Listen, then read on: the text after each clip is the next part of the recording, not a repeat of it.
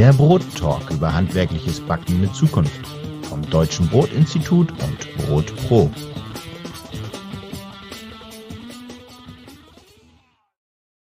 Mit der lieben Edda Klepp und mit mir, Bernd Kütscher aus Weinheim, ein frohes, gutes, gesundes neues Jahr erstmal an alle, die da draußen zuschauen oder im Nachgang zuhören. Guten Morgen zusammen. Hallo Bernd, ich freue mich. Hallo Edda. Edda, was sind deine guten Vorsätze fürs neue Jahr? Willst du das hier öffentlich verraten? Ähm, das kann ich gerne öffentlich verraten. Das hat ganz viel mit Gesundheit zu tun. Also da tue ich vieles. Also ich will es gar nicht Vorsätze nennen, weil ich das eh schon mache. Ähm, viel Sport, gute Ernährung und äh, da sind wir dann direkt beim Thema eigentlich. Super. Zum guten Ernährung gehört Brot. Und da zitiere ich jetzt einfach mal die Frau Doktor Karin Bergmann. Das ist eine Wissenschaftlerin in unserem wissenschaftlichen Beirat, die auch Webinare gibt bei uns.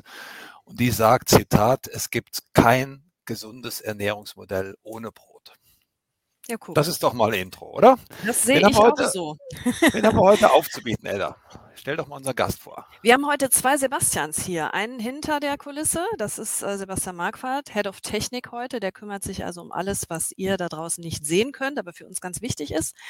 Und wir haben einen Gast, und zwar Sebastian Brücklmaier. Ich freue mich sehr, dass er da ist. Guten ja. Tag. Hallo Sebastian. Guten Morgen, auch von mir. Ja, schön, dich zu sehen. Schön, dass du auch mal äh, Gelegenheit hast, heute in den BROTTalk zu kommen. Ich freue mich sehr auf das Gespräch. Ich glaube, wir haben uns viel zu erzählen und vor allen Dingen du hast uns viel zu erzählen. Vorab eine kurze Fragerunde, weil ja vielleicht nicht jeder und jeder da draußen weiß, wer du bist. Erzähl uns doch mal oder verrate uns doch mal, wie alt du bist, bitte. Also ich bin der Sebastian, bin dreißig Jahre alt, bin Bäckermeister, Konditor und Betriebswirt des Handwerks, also habe die ganze Litanei an Ausbildung durchgemacht, werde mich jetzt dann demnächst noch weiter fortbilden, ähm, bin im elterlichen Betrieb bei München, also in München äh, tätig und mein Ziel war es damals, als ich die Ausbildung angefangen habe, auch den elterlichen Betrieb zu übernehmen und das geht bei uns Step by Step vorwärts und ja, so viel zu mir. Da hast du schon die nächsten Fragen direkt mitbeantwortet. Ähm, was mich noch interessiert, welche Position hast du aktuell? Du sagst, es geht Step by Step. Das heißt, ich höre raus, du bist schon im Betrieb. In welcher ich, Position im Moment? Ich bin im elterlichen Betrieb, bin aktuell als äh, Prokurist äh, eingetragen im Handelsregister. Wir sind eine GmbH als Geschäftsform und werde demnächst ähm, in die Geschäftsführung aufsteigen und ja, also dann sozusagen der offizielle Juniorchef sein. Mhm. Genau. Droht da ein Generationenkonflikt oder bist du dir da mit deinem Vater soweit, was die Ausrichtung des Geschäfts angeht, einig? Ich bin da sehr dankbar, dass mein Vater mir da ziemlich freie Hand lässt. Ich darf mich da entfalten, so wie ich möchte.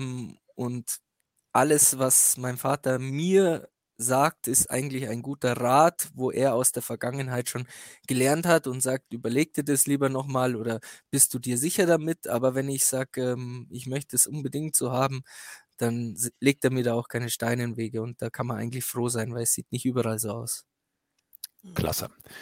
Dann ähm, an euch da draußen äh, die Bitte, diejenigen, die jetzt hier live dabei sind, bei Facebook, auf der Seite des Deutschen Brot-Instituts oder bei YouTube, ähm, ihr habt die Möglichkeiten, euch hier einzubringen mit euren Fragen. Stellt dem Sebastian alle eure Fragen, die euch interessieren oder gebt Anmerkungen rein, was euch da im BROTTalk aufgefallen ist.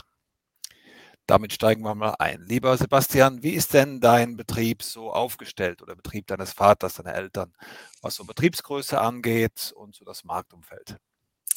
Also wir haben insgesamt acht Verkaufsläden, die wir selber betreiben. Also wir haben keinen Franchise-Unternehmer oder ähnliches. Ähm, siebzig Mitarbeiter, davon etwa fünfundzwanzig in der Produktion und fünfzig im Verkauf.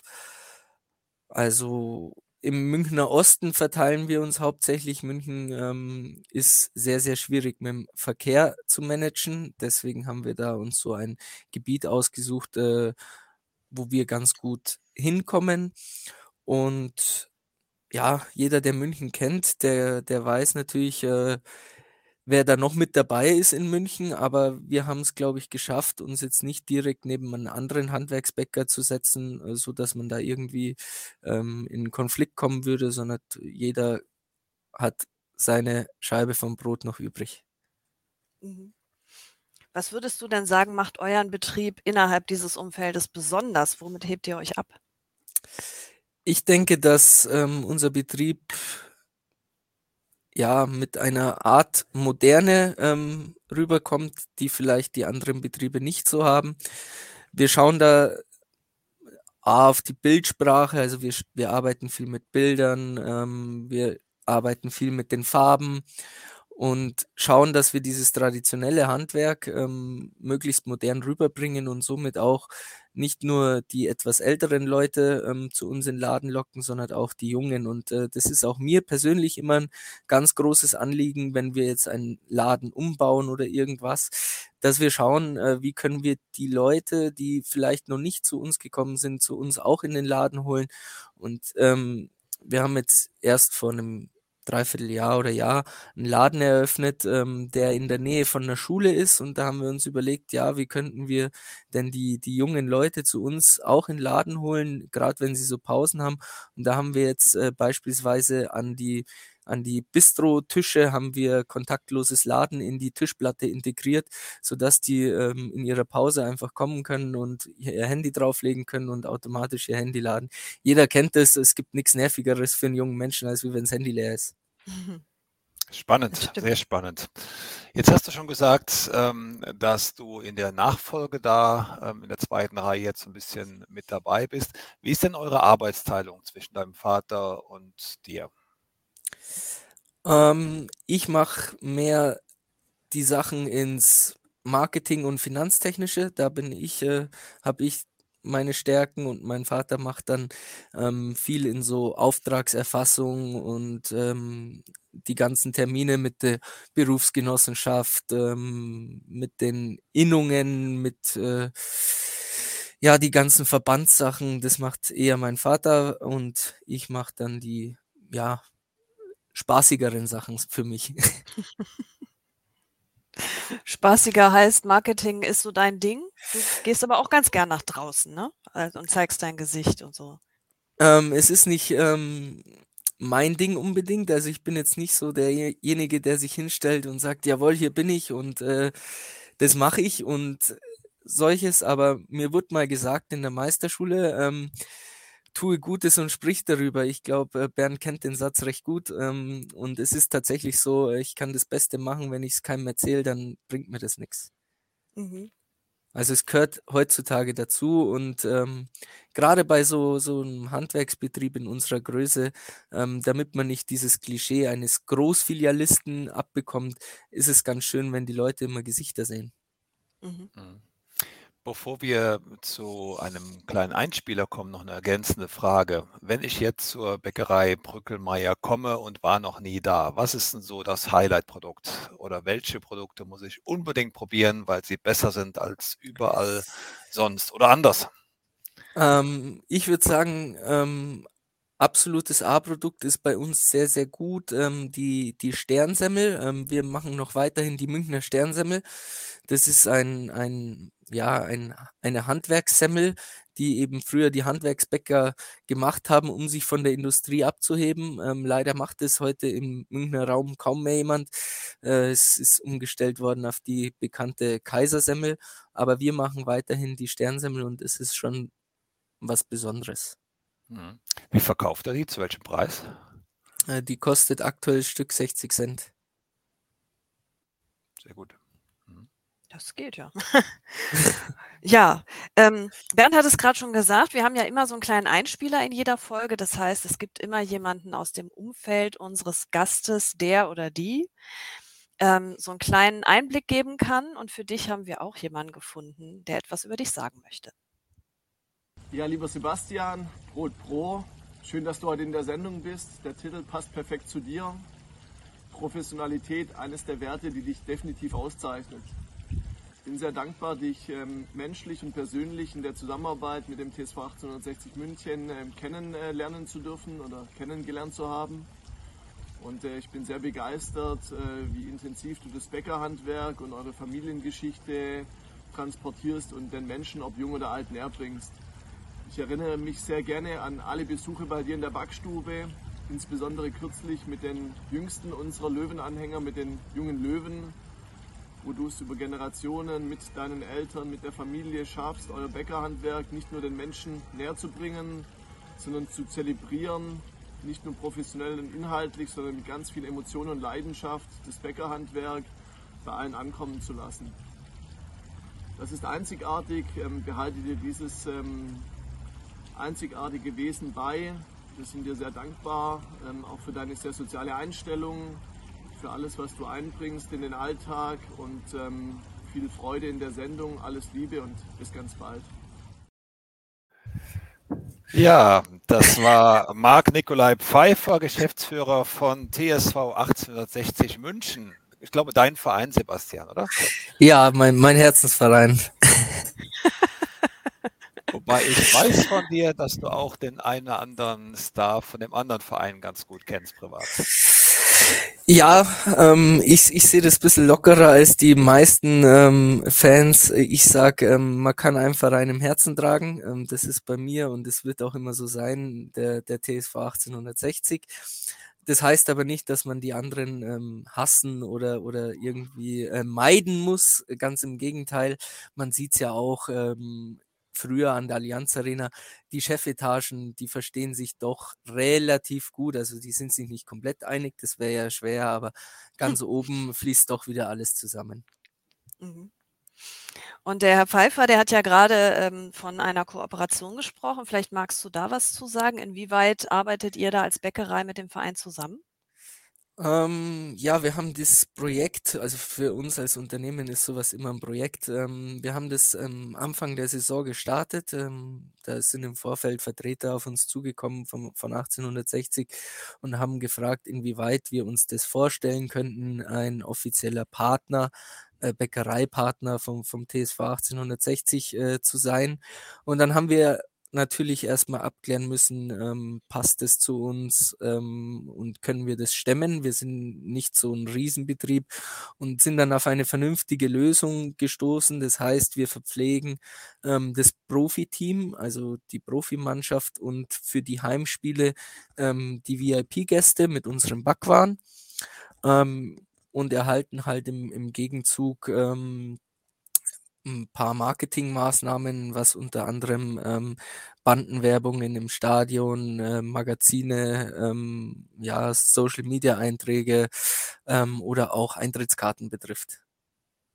Sehr Und schön. das ist das ist eigentlich so eine Win-Win-Situation, ähm, weil A, der, der T S V ja ein Herzensverein von uns ist und wir immer schauen, dass wir die irgendwie unterstützen wollen, und B wiederum ähm, wir von denen auch profitieren, weil man darf eins nicht unterschätzen, auch wenn es aktuell noch ein Drittligist ist, ähm, die Strahlkraft ähm, ist ähm, relativ groß, und uns als Bäckerei äh, bringt es eventuell sogar mehr als so einen international aufgestellten Verein wie der F C Bayern, da wo wir die potenziellen Kunden gar nicht abschöpfen können. Wir sind ja aufs Münchner Umfeld angewiesen, und äh, da ist, glaube ich, sechzig auch sehr, sehr bekannt. Mhm. Kommen wir mal, Sebastian, zu einem großen Thema, was, äh, glaube ich, ein Herzensthema von dir ist, das Thema Urgetreide. Wie kam es dazu, dass du dich mit Urgetreide beschäftigt hast? Ja, das ist... Äh Ja, zweitausendachtzehn, glaube ich, entstanden. Da habe ich ähm, mit Tom, Tom the Baker, ähm, sagt vielleicht dem einen oder anderen was, hatte ich relativ viel zu tun, und äh, der hat dann gesagt, hey, äh, du, Basti, wie schaut's aus? Ähm, der Professor Longin ähm, möchte da so eine Initiative starten bezüglich äh, des Urgetreides und ob ich da Interesse habe, und ich bin jemand, ähm, der sagt, man kann sich alles mal anschauen und dann kann ich erst drüber entscheiden. Und dann habe ich mir das angeschaut und ähm, fand das furchtbar interessant, auch, auch die Ausführungen ähm, vom, vom Herrn Longin ähm, bezüglich des Urgetreides. Und dann, wenn man da so reinkommt, ähm, dann will man natürlich immer mehr wissen. Also es reicht für mich nicht zu wissen, ja, was ist Urgetreide oder so, sondern ich will dann immer mehr wissen und so erarbeitet man sich dann Step by Step ein Wissen über was, was man dann auch gerne anderen weitergeben kann. Worin siehst du denn Chancen für Handwerksbetriebe ähm, in Bezug auf das Thema Urgetreide? Ähm, die Chance ist ähm, einmal ganz leicht ähm, finanziell zu begründen, und zwar, wenn ich einen relativ hohen Wareneinsatz habe, ähm, da würde sich die Industrie schwer tun, diese günstigen Preise dann weiterzugeben, also die da ist dieses Preisgefälle nicht mehr so extrem wie, wie jetzt bei, bei ähm, normalen Backwaren. Und das Zweite ist, ähm, die Industrie, das ist ja, sage ich mal, unser, unser Hauptgegner äh, ähm, oder Mitbewerber oder wie man es auch immer nennen mag, ähm, die tut sich aktuell sehr, sehr schwer, gute ähm, Backwaren aus solchen Getreiden herzustellen, weil die einfach nicht so maschinengängig sind, wie wir es gewohnt sind vom, vom Weizen oder jetzt mittlerweile auch vom Dinkel. Der hat sich ja auch stark gewandelt. Also ein U S P gegenüber der industriellen Fertigung. Ja. Ähm, jetzt wissen wir, dass äh, Urgetreide ähm, etwas mehr bäckerisches Fachkönnen braucht in der Verarbeitung. Die Glutenzusammensetzung ist anders. Was weißt du darüber? Erzähl doch mal was. Ja, in der in der in der ähm, Verarbeitung ist es ähm, so, dass diese Teige oftmals ähm, nach dem Kneten sehr sehr flüssig erscheinen. Ähm, anders als der Weizen. Ich sage immer, das läuft einem wie die Brühe durch die Hände. Und dann neigt man halt ganz schnell dazu, äh, einfach nochmal eine Schaufel Mehl dazu zu tun. Ähm, und das wäre eben der größte Fehler. Denn diese Getreide, die stabilisieren sich erst nach einer gewissen Zeit. Deswegen empfiehlt man da oftmals auch die Langzeitführung. Und äh, da ist man wieder bei dem, ähm, die Industrie tut sich damit schwer, weil sie einfach gar nicht die Durchlaufzeit haben kann, die man bräuchte. Und ja, mit Säure und so kann man mit handwerklichem Geschick da auch sehr gute Teige erzielen. Man muss sich halt die Zeit nehmen und man muss sich ein gewisses Wissen aneignen, um damit gut umgehen zu können. Du hast ein neues Projekt. Äh, gestern konnte man schon Postings sehen auf den sozialen Medien. Brezeln habe ich gesehen. Du hast ein neues Projekt, äh, ich sag mal Stichwort Keksgetreide. Was hat es damit auf sich? Ja, ich ähm, verbacke momentan oder probiere zu verbacken ähm, äh, ein, ein C-Weizen, das ist qualitativ gesehen, und äh, wenn ich da über Qualität spreche, spreche ich da hauptsächlich ähm, qualitativ über das äh, Protein, ähm, schlechter für uns zum Backen eigentlich. Also da ist die Menge und auch die Qualität, also Sedimentation, Sedimentationswert ähm, des Weizens einfach schlechter. Und ich schaue, ob man jetzt aus diesem Getreide auch gute Backwaren herstellen kann oder ob es sogar Produkte gibt. Ähm, Keks würde zum Beispiel gut gehen mit äh, Keksgetreide. Ob es Produkte geht, die gar nicht so hohe Anforderungen ans Mehl haben, wie wir es vielleicht denken. Also man muss nicht immer den, den besten Weizen vielleicht für einen gewissen Teig hernehmen. Da tut es auch ein Mehl, was eigentlich schlechter ist. Und der Vorteil wiederum wäre, diese Weizensorten sind ertragsstärker. Das heißt, ich habe auf bestehender Fläche oder auf gleicher Fläche zehn, fünfzehn Prozent mehr Ertrag. Und damit wäre uns ja geholfen, wenn man einfach sagt, ich nehme immer nur das Mehl her, was ich für ein Produkt brauche. Jetzt muss ich mal ganz kurz den ähm, Lehrer raushängen lassen für diejenigen da draußen, die das mit dem C-Weizen nicht richtig einordnen können. Es hören ja nicht nur gelernte Bäckermeister zu. Also der beste Weizen ist der E-Weizen. Früher mal Elite-Weizen genannt, äh, Manitoba-Weizen aus Kanada und so weiter, gibt es auch aus Deutschland. Das ist so der absolute Hochprotein-Turbo-Weizen.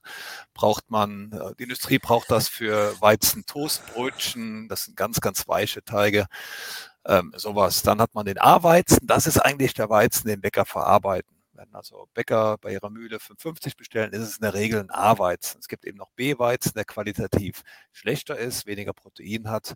Und Sebastian arbeitet jetzt mit C-Weizen. Das ist eigentlich sowas wie Futterweizen, was man eigentlich eher in die Verfütterung gibt. Und äh, ganz spannendes Experiment. Kannst du schon Ergebnisse, erste Ergebnisse verraten?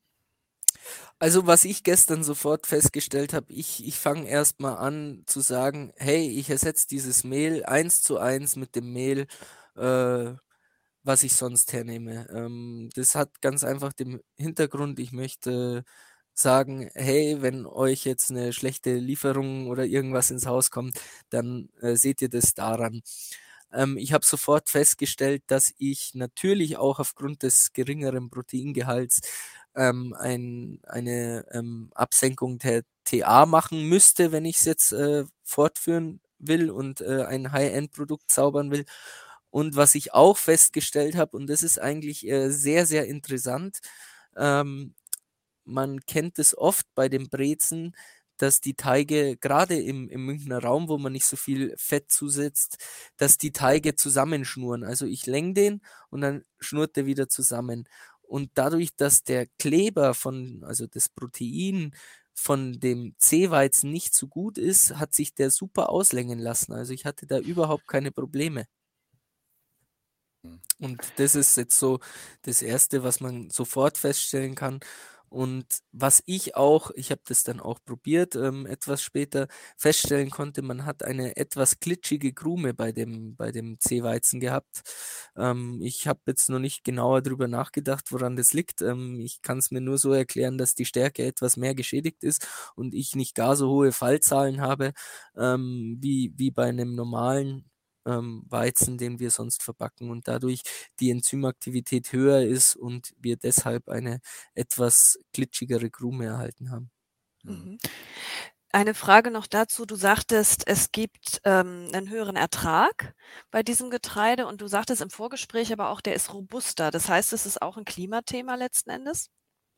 Also möglicherweise? Es, es, es kann ein, ein Klimathema werden, und ähm, wenn, wenn ich auf, auf einer Fläche ähm, ein Getreide anbaue, was äh, das überlebt, diese schlechten, in Anführungszeichen, Bedingungen, oder eins anbaue, das es nicht überlebt, ähm, oder viel gegossen werden muss, dann ist es doch eine Klimafrage unterm Strich. Ähm, wenn ich sage, hey, ich nehme ein, ein Getreide her, ähm, wo einfach weniger Anforderungen hat.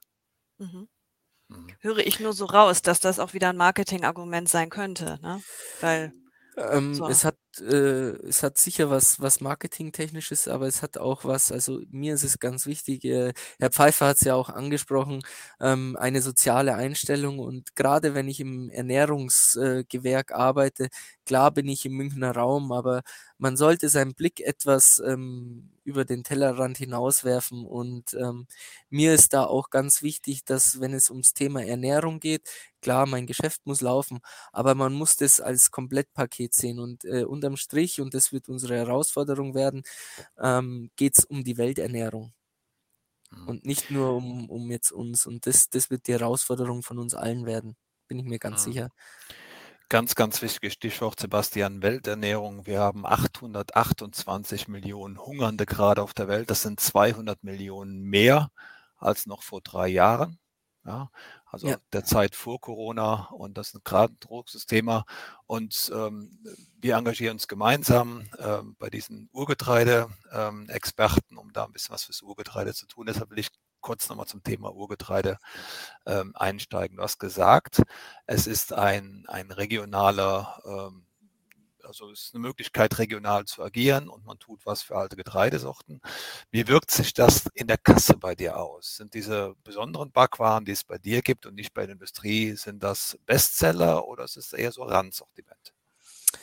Ähm, aktuell ist es noch eher, wenn ich es ähm einstufen müsste, man macht ja immer seine A B C-Statistik, ein zwischen C- und B-Artikel.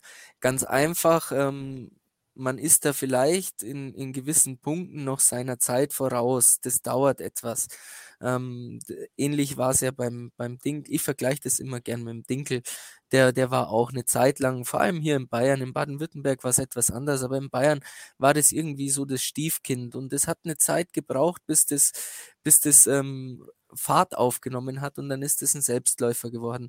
Und mir ist auch ganz wichtig, ähm, dass gerade bei solchen Themen wie unsere Hauptrohstoffe, dass ich da sehr viel Bescheid weiß, ähm, um dann immer im Fall des Falles ähm, schon vorbereitet zu sein und vor der Welle zu sein und nicht dann irgendwie einem Trend hinterherhecheln muss. Mhm.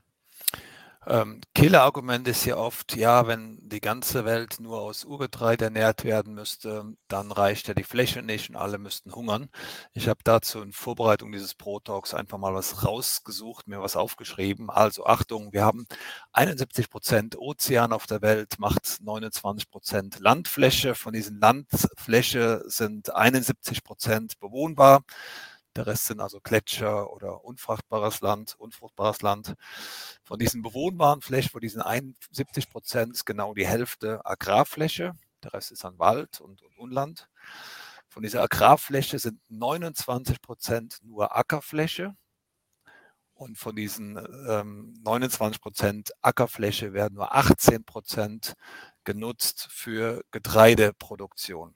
So. Also zum Beispiel einundsiebzig Prozent gehen in die Futtermittel. Ja, das ist zum Beispiel dann auch das Thema C-Weizen. Heißt also null Komma fünfundvierzig Prozent der Erdoberfläche sind Agrarland, von dem wir leben. Heißt aber umgekehrt auch, dass man durchaus ähm, mit Urgetreide die Menschheit versorgen könnte. Das vielleicht mal als, äh, ja, als äh, gutes Argument für Urgetreide neben den genannten. Und ich bin ja auch kein, kein Landwirt, aber ich, ich weiß es vom, vom Herrn Longin. Es, es, es spielt natürlich auch eine ähm, große Rolle bei der Biodiversität. Ähm, also ich kann ja nicht auf einem Feld immer wieder Weizen, Weizen, Weizen, Weizen anbauen.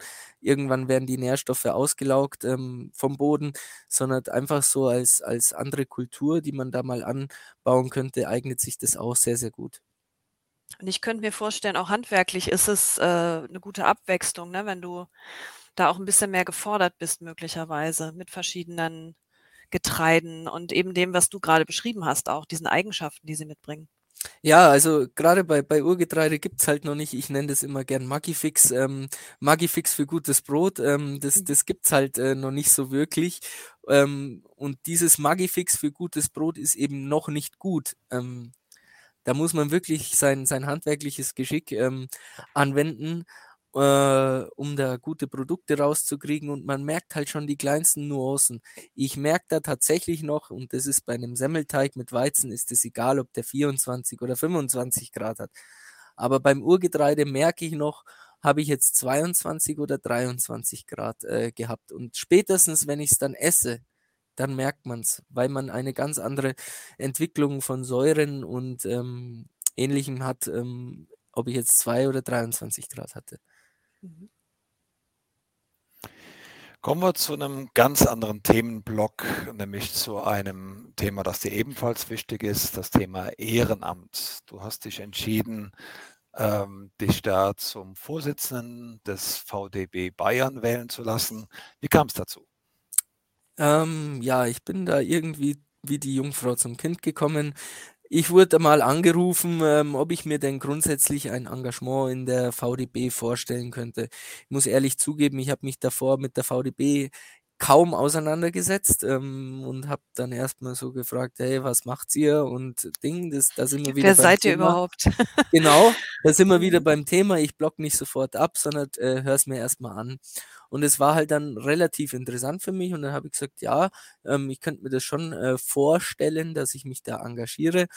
Und dann habe ich aber gleich eigentlich von, von Beginn an gesagt, ähm, alles recht und schön und ich, ich, ich schätze es, dass ihr wollt, dass die jungen Leute vorne ran dürfen, aber bitte setzt ganz vorne ähm, noch einen Herrn mit mittleren Alters oder eine Dame mit mittlerem Alter ähm, hin, ähm, ganz einfach, um mir ist immer wichtig, dass ich die, die Altgedienten, die wirklich viel für unser Handwerk geleistet haben, nicht aus grenzen möchte und ich spreche die vielleicht weniger an wie jetzt ähm, so Generation mein Vater. Und ja, das kam dann so und äh, ja, wie es der Teufel will, Äh, die Person, die das übernommen hat, hat innerhalb kürzester Zeit dann doch die Segel gestrichen aus privaten Gründen und hat gesagt, ich, ich schaffe es zeitlich nicht, ähm, es muss wer anders machen. Und dann kamen wieder Neuwahlen und erst habe ich gesagt, ja, bitte sucht äh, doch einen ersten Vorsitzenden und ähm, ich wurde dann mehr oder weniger überredet oder überzeugt, dass ich doch das machen soll und so kam es dann dazu. Also es war jetzt nicht unbedingt vor einem Jahr mein Plan. Erzähl uns doch mal, wer sind denn die? Also wir haben jetzt gerade die Frage so im Raum gehabt, V D B, wer ist genau. das? Wofür steht das überhaupt? Also V D B kann ich kurz verraten, Vereinigung der Backbranche, aber was machen die genau? Wir haben ja, wir haben ja schon einige ähm, Verbände oder alles, ähm, auch, auch Erferkreise oder so. Die V D B hat für mich persönlich ein Alleinstellungsmerkmal und zwar treffen sich da alle Teile, was an der Backbranche beteiligt sind. Das heißt, ich habe auf der einen Seite den, den äh, Bäcker, so wie ich jetzt, auf der anderen Seite habe ich einen ähm, Mühle, also eine Mühle, die, die praktisch auch ja in der Backbranche aktiv ist. Auf der anderen Seite habe ich Maschinenhersteller, die dann Maschinen für die Backbranche ähm, bereitstellen. Und ich finde, dieser Dialog ist, ist auch sehr, sehr wichtig, weil nur wenn die komplette äh, Kette läuft, ähm, dann können wir Erfolg haben. Und so ein Format ähm, kenne ich jetzt im Innungswesen oder Verbandswesen kaum und da ist die, die V D B wirklich was Einzigartiges, das kann sonst kaum ein Verein bieten. Aber Innungsbäcker seid ihr auch, oder? Ja, wir sind auch Innungsbäcker, das gehört auch dazu. Sehr gut, prima. Ähm, welchen Stellenwert jetzt äh, mal global gesehen? Es gibt ja verschiedene Organisationen, Innungen, äh, man kann sich bei der Handwerkskammer engagieren, äh, V D B und weitere. Welchen Stellenwert siehst du denn persönlich im Ehrenamt? Also die, die Ehrenämter und vor allem auch die Verbände, die sind, die sind unheimlich wichtig, das, das darf man nicht unterschätzen. Man, man sagt ja immer, ähm, die da droben oder irgendwas, ähm, nein, so ist es nicht. Ähm, jeder Einzelne ist da tatsächlich ein, ein ähm, Stück des Ganzen und ähm, ohne diese Verbände oder, oder Vereinigungen äh, wären wir in manchen Situationen als Bäckerhandwerk einfach nicht so gut vertreten, nicht so gut in der Politik vertreten. Man hat das jetzt erst neulich wieder gesehen, ähm, als Herr Habeck äh, dieses ja für uns Handwerksbäcker entsetzliche ähm, Interview bei Maischberger geführt hat, ähm, mit welcher Kraft ein Verband dann arbeiten kann, bis hin zum persönlichen Dialog mit unserem Wirtschaftsminister.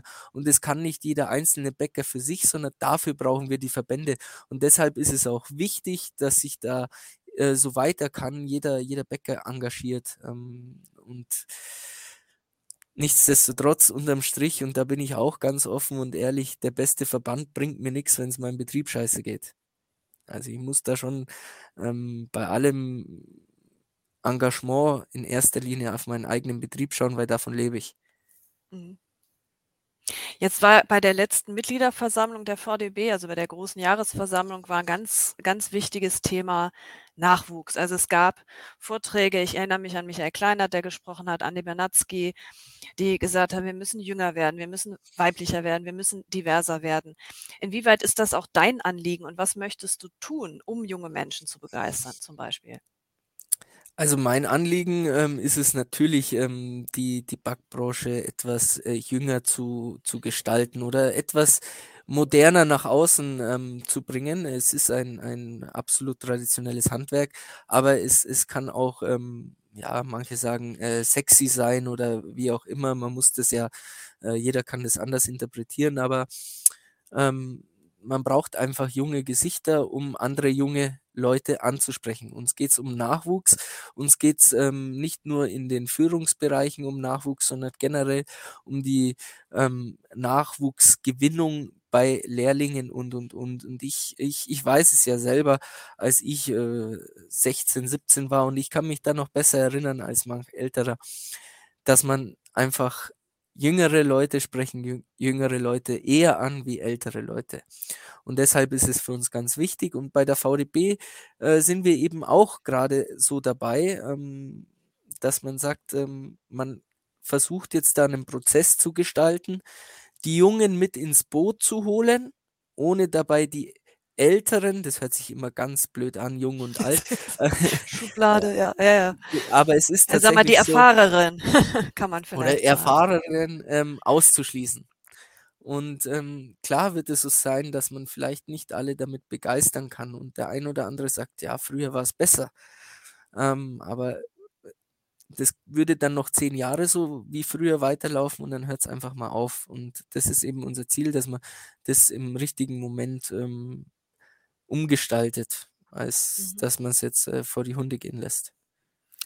Jetzt findet die nächste Jahrestagung im Juni in deiner Heimatstadt statt, in München. Du hast jetzt eine Minute Gelegenheit, Werbung zu machen und hier mal zwei, drei Highlights aus dem Programm. Was, was darf man denn erwarten?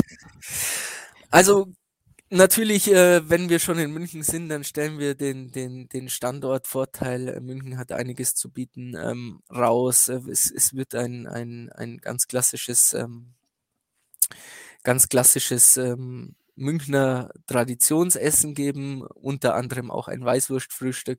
Und es wird dann auch eine Möglichkeit bestehen, Betriebe zu besichtigen, die vielleicht nicht unmittelbar mit uns als, als Bäckerei zu tun haben, aber irgendwie doch, und zwar, ähm, wo man sonst nicht reinkommt, das ist unter anderem Kuglerfeinkost oder ähnliches.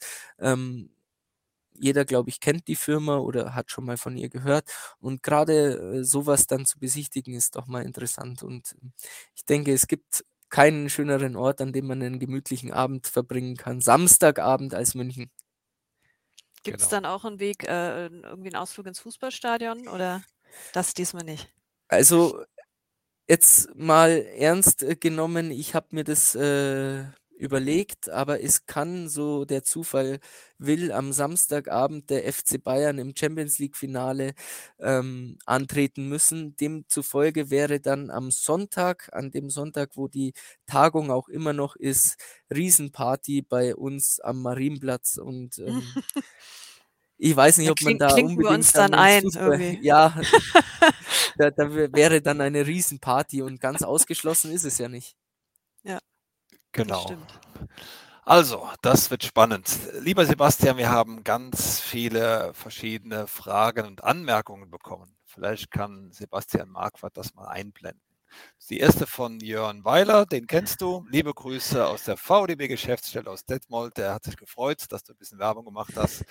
Er wünscht allen ein gutes neues Jahr. Und die zweite Anmerkung auch von einem lieben Kollegen, der nicht nur in der V D B ist, sondern auch in der A D B, nämlich in der A D B-Fachschule in Dresden. André Benatzky richtet viele Grüße aus aus dem laufenden Meisterkurs, die hören wohl alle zu. Lieber Meisterkurs in Dresden, ich komme bald zum Marketingunterricht zu euch, zieht euch warm an, es wird spannend. Sehr gut.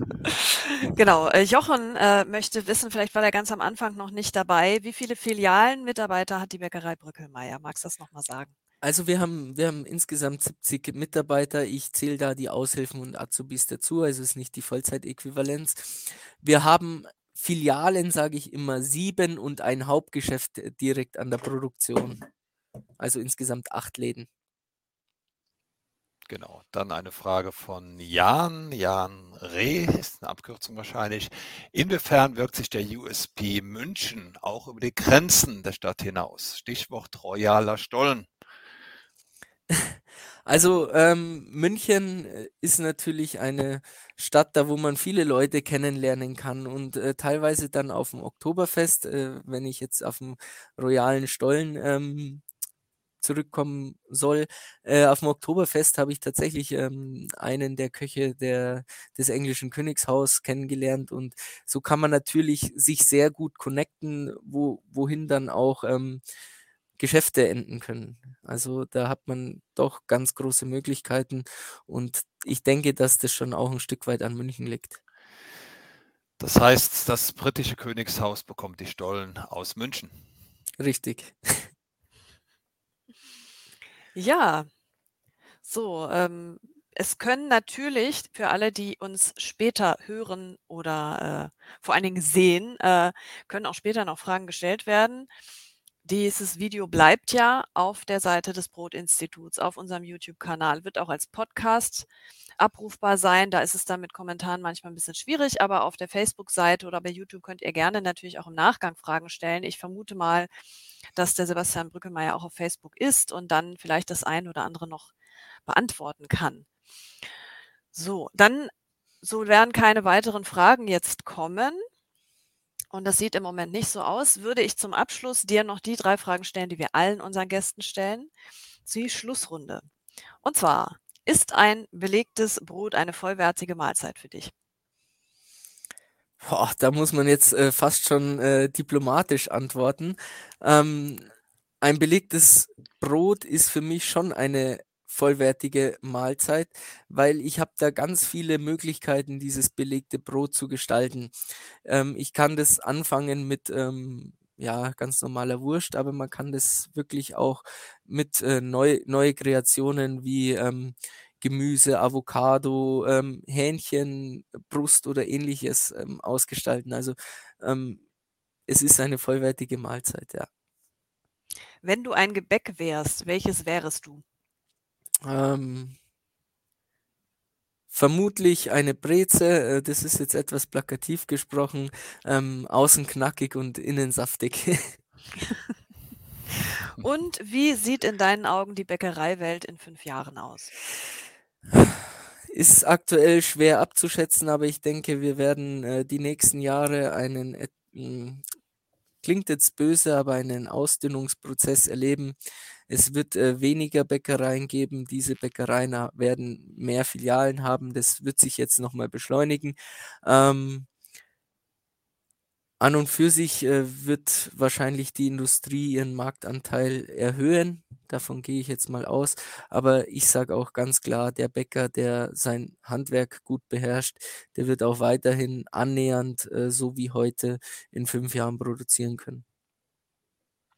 Ein das ist doch mal ein schönes Schlusswort. Dann darf ich Dankeschön sagen und wie bei jedem Pro-Talk habe ich ein bisschen was gelernt heute. Ich habe erst mal gelernt, das wusste ich wirklich nicht, dass in München im mittleren Ring nichts höher sein darf als die Frauenkirche. ähm, ich habe gelernt, dass äh, zwei Fußballvereine im Herzen äh, auch in Ordnung sind. Äh, Die fachlichen Aspekte, insbesondere das mit dem C-Weizen, habe ich mal durchaus ähm, hingehört und werde im Nachgang, lieber Sebastian, Fragen haben, wenn du nächste Woche zur Weiterbildung kommst, finde ich sehr, sehr spannend. Also auch das fand ich persönlich sehr bereichernd und darf auch dir, liebe Edda, und dem Sebastian im Hintergrund Dankeschön sagen. Vor allem aber euch da draußen. Für euch machen wir diesen Pro-Talk. Die meisten hören uns im Nachgang, nicht live, sondern hinterher bei Spotify, beim Joggen, Wandern, was auch immer.